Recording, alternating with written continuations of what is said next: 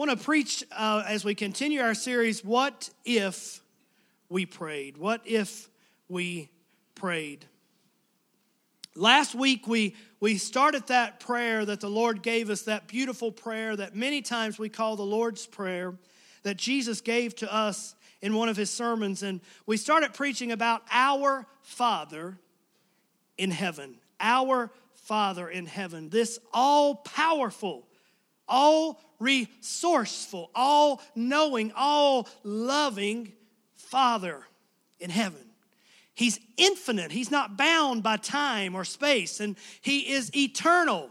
He is, has no beginning and He will have no ending. And, and we talked about our Father.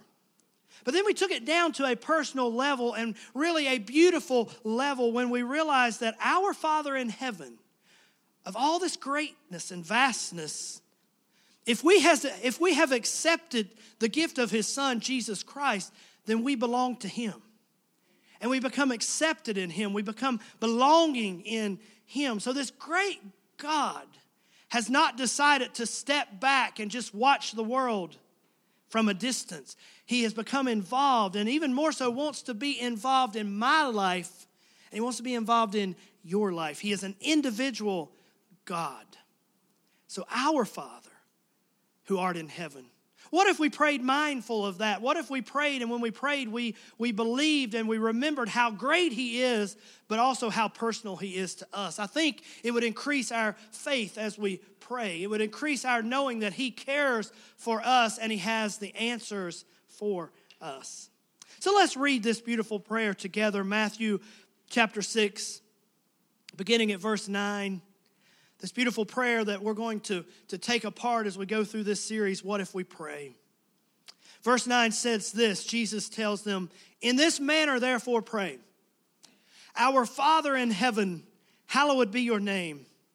Your kingdom come, your will be done on earth as it is in heaven. Give us this day our daily bread and forgive our debts or forgive our trespasses as we forgive those who trespass against us.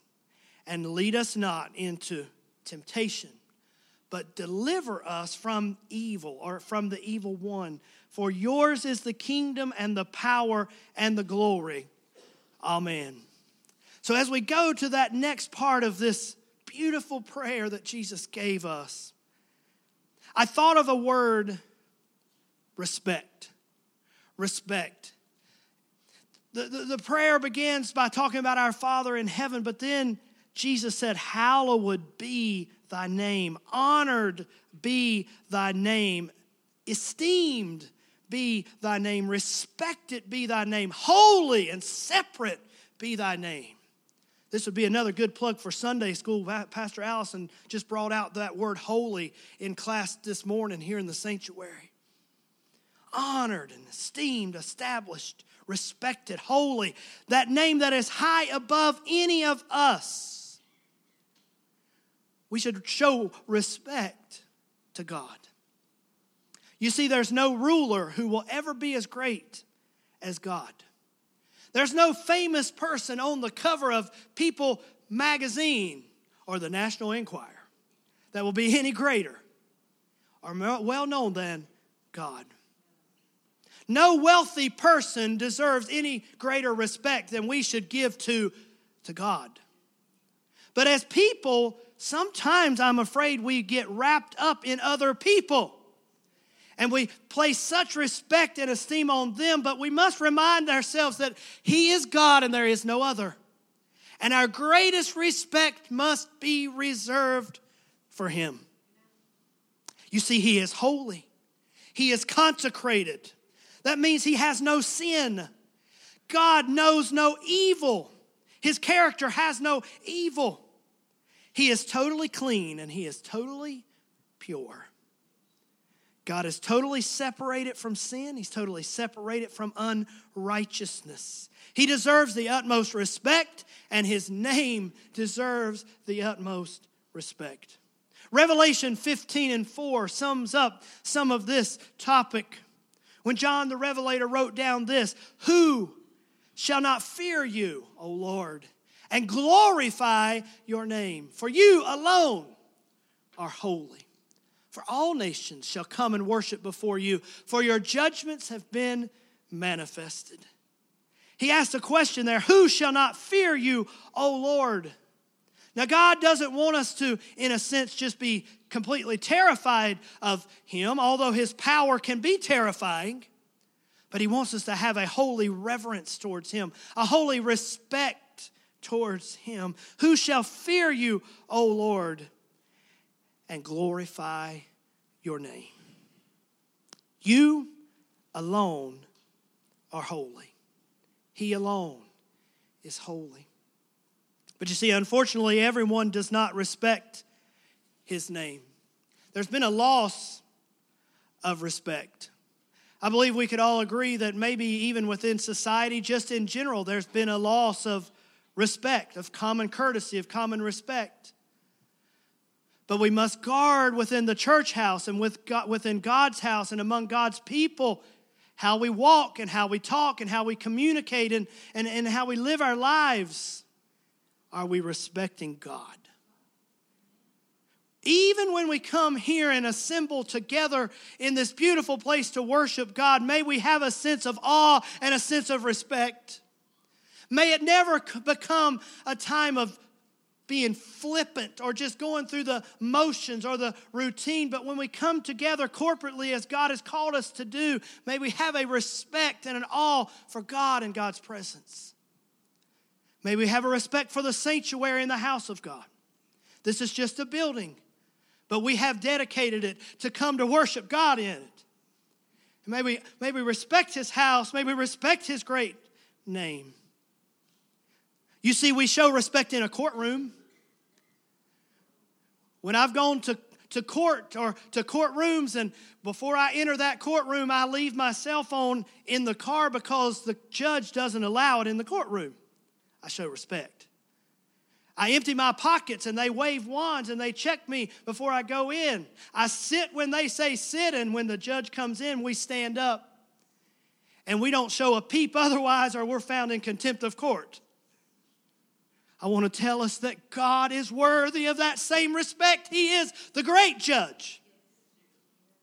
You say we, you see, we show respect in a classroom. With a professor, there are procedures and seating charts. And we address our teacher by professor or doctor or, or Mr. Or, or Mrs. And I believe we ought to do that. But how much more should we respect God? He is worthy of our respect. We respect the national anthem. I was at a, a, basketball game several times this week, and when the national anthem begins to play, what do we do? We stand up, we take our hats off, put our hand on our heart, or some may salute, and we honor the flag and we honor our country, and I think that's good. But how much more should we honor God and the things of God and the presence of God? And God help us when we find ourselves in His presence. I want to be in the right posture. Maybe sometimes that means standing up and giving Him worship and honor. Sometimes that might be kneeling down and showing surrender, but I want to be found as an individual in the right posture before my God because He deserves my respect. We respect our parents. We show respect at the dinner table. We show respect to elderly people. We open doors and we say, Yes, sir, and we say, Yes, ma'am. And I believe we should show all of those things. But God should have respect from us, from whatever comes out of our mouths towards and about Him. And His great name should not be taken in vain. Thou shalt not take the Lord thy God's name in vain. Now, let me tell you, that's more than just saying that horrible, horrible curse word. It's more than that. It's invoking His name when I shouldn't be using His name. His name is holy. His name is great. His name has saved me and protected me. God, help me when my lips are speaking of your name. Let it be of the utmost respect and honor and dignity that you deserve because your name is great and you are greatly to be respected and praised. I ask us this morning to examine our hearts and to think have we lost any respect for His great name? Or do we honor His name? Do we bless and not curse? Do we worship it and not use it as jargon or, or bywords or feeler words, but, but as holy words? You see, in Old Testament times, they wouldn't even speak certain versions of God's name because of such respect and honor. May we honor him. May we honor his name. And no wonder Jesus said in the second line of this beautiful, beautiful prayer, Hallowed be thy name. So, what if we prayed in light of that? What if we prayed in light of this awesome name of God? What if respect permeated not just our prayers, but our lifestyle and our praise and our worship? Let me preach for just a moment then about respect learned. Respect learned. There are many names in the Bible used to describe God, and there are many adjectives in the Bible used to describe God, but Elohim is, is one of those names that was used over 2,500 times. And Elohim refers to God's power and might. Genesis 1 1 used that version of his name when, when the writer, most likely Moses, wrote, In the beginning, God, Elohim, and in his power and his might, he created the heavens and the earth. Psalm 19 and 1 invoked that name when it says, The heavens declare the glory of God, the expanse of the heavens, the works of his hands, and the firmament shows his handiwork. What am I preaching about? I'm preaching about a name that has power, a name that has might. And we should respect that name. We should learn how great and mighty and powerful He is. Another name that was used over 6,800 times was Jehovah. And, and that name Jehovah then became, there were at least nine other, what we would call, I guess, compound names like Jehovah Jireh or Jehovah Nisi that were to, to describe Jehovah God, our God. Let me tell you some things about those names. One version of his name says, God will provide. How many knows God will provide? Now, I know later in the prayer we're going to talk about, Lord, give us our daily bread, but it, it doesn't hurt to remind ourselves right here as we start a new year God will provide. You may be looking at a budget. You may be looking at a, a challenging financial situation. Put your trust in God. God will provide. Another version of his name says, God is my banner. God is my covering. I'm glad that he has me covered. One version said, He is the Lord of hosts. The Lord of hosts. You see, me and you with God will never be outnumbered by the enemy. Because, yes, God is one, but He's the Lord of hosts. Mighty are His hosts. Mighty are His warring angels for us. Mighty is His power towards us. Mighty is His church that surrounds us. I'm reminded of the prophet who, who they were facing the enemy coming in towards them, and his, his servant was panicking. He said, We're surrounded. And, and the prophet prayed and said, Lord, open his eyes that he might see and he saw that he and the prophet were surrounded by the host of the army of God. I want to tell us this morning that sometimes we may feel alone, but as children of God, God is fighting for us. And there are always more on our side than are against us if we're with God. He's not just the God of hosts, He is the Lord of peace. If there's ever a time that we need Jehovah God, the Lord of peace. It's in these days and these hours in which we live. Can I just tell us with love why so many turn to the bottle or to drugs or to bad habits or to, to terrible choices?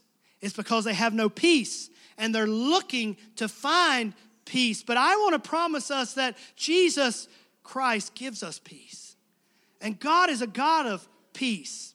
And sometimes this world might rattle you and me. Sometimes this world might pressure us and we, we lose our peace, we lose our confidence, and we, and we begin to worry and we begin to stress. And it's in those times we must remind ourselves that God is the God of peace. And say, God, let your peace rule over my mind and over my heart.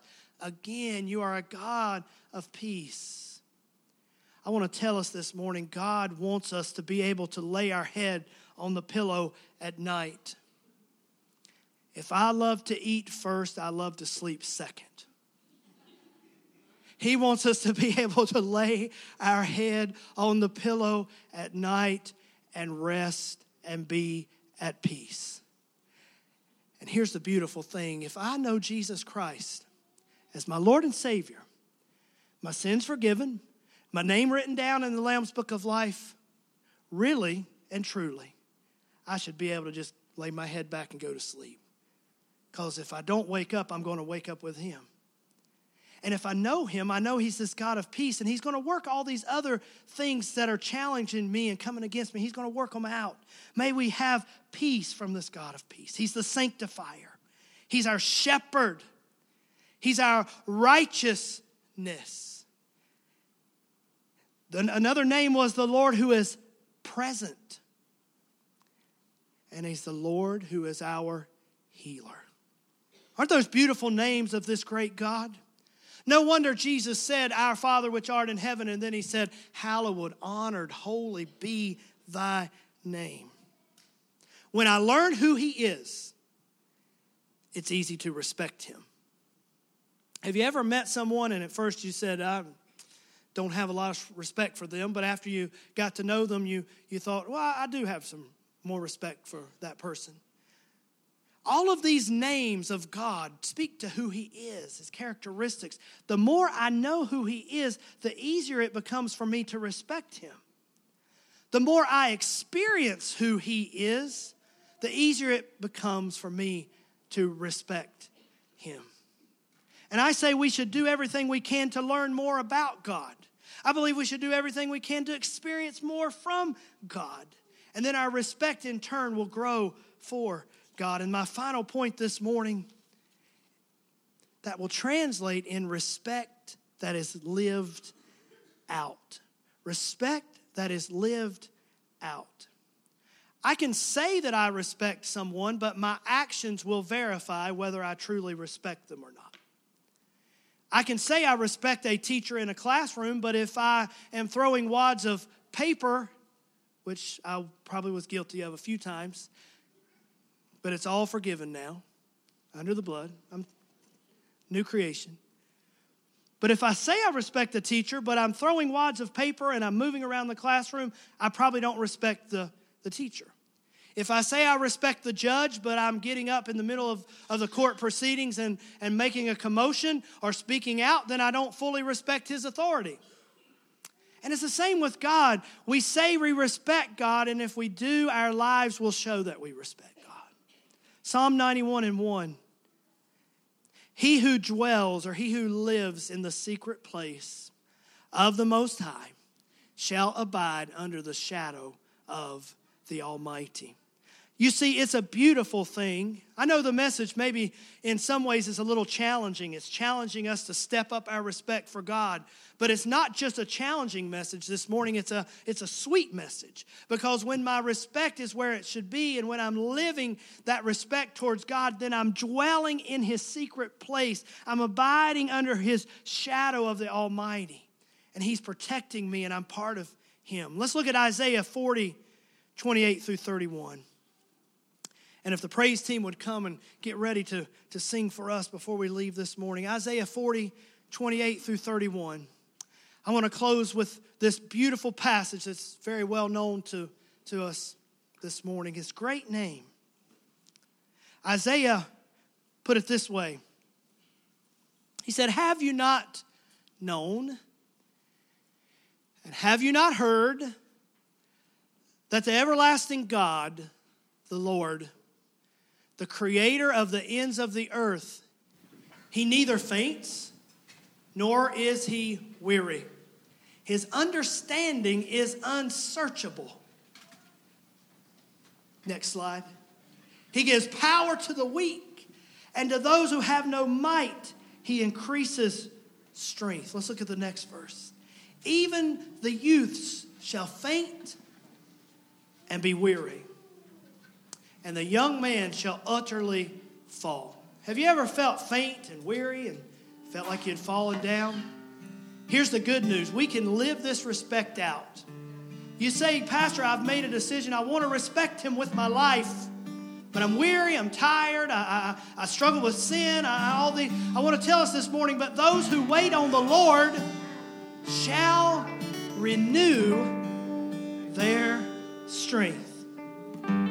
Let me preach this morning very delicately, very carefully, and just tell you until we get over there with Him and we obtain that glorified body, and we obtain that holiness that He's going to make us, what a beautiful time that's going to be when we become like Him. But until we get there, every one of us are going to need times of renewing. And here's what I want to say as your pastor I want to just tell you don't be ashamed when you need a time of renewing. Don't come in here hanging your head and looking at the floor and being embarrassed because you might need a time of renewing. That's what grace is for. That's what God is for. He's the lifter of our heads. And from time to time, every one of us may come in this place feeling down, feeling discouraged, feeling defeated. But I want to remind us this morning that even the youth will grow weary and faint and utterly fall. But those who wait upon the Lord, we shall renew their strength. What do we do, Pastor, in those times? We just begin to wait on the Lord. We begin to wait on the Lord. We just do the best we can. Paul said, having done all to stand, we stand therefore.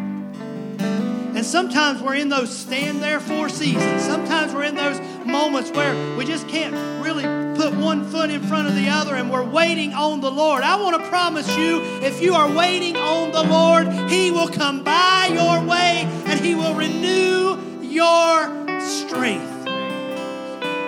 Here's what then happens they shall mount up with wings like the eagles. You see, the eagles don't fly low like the other birds, the eagles soar high above.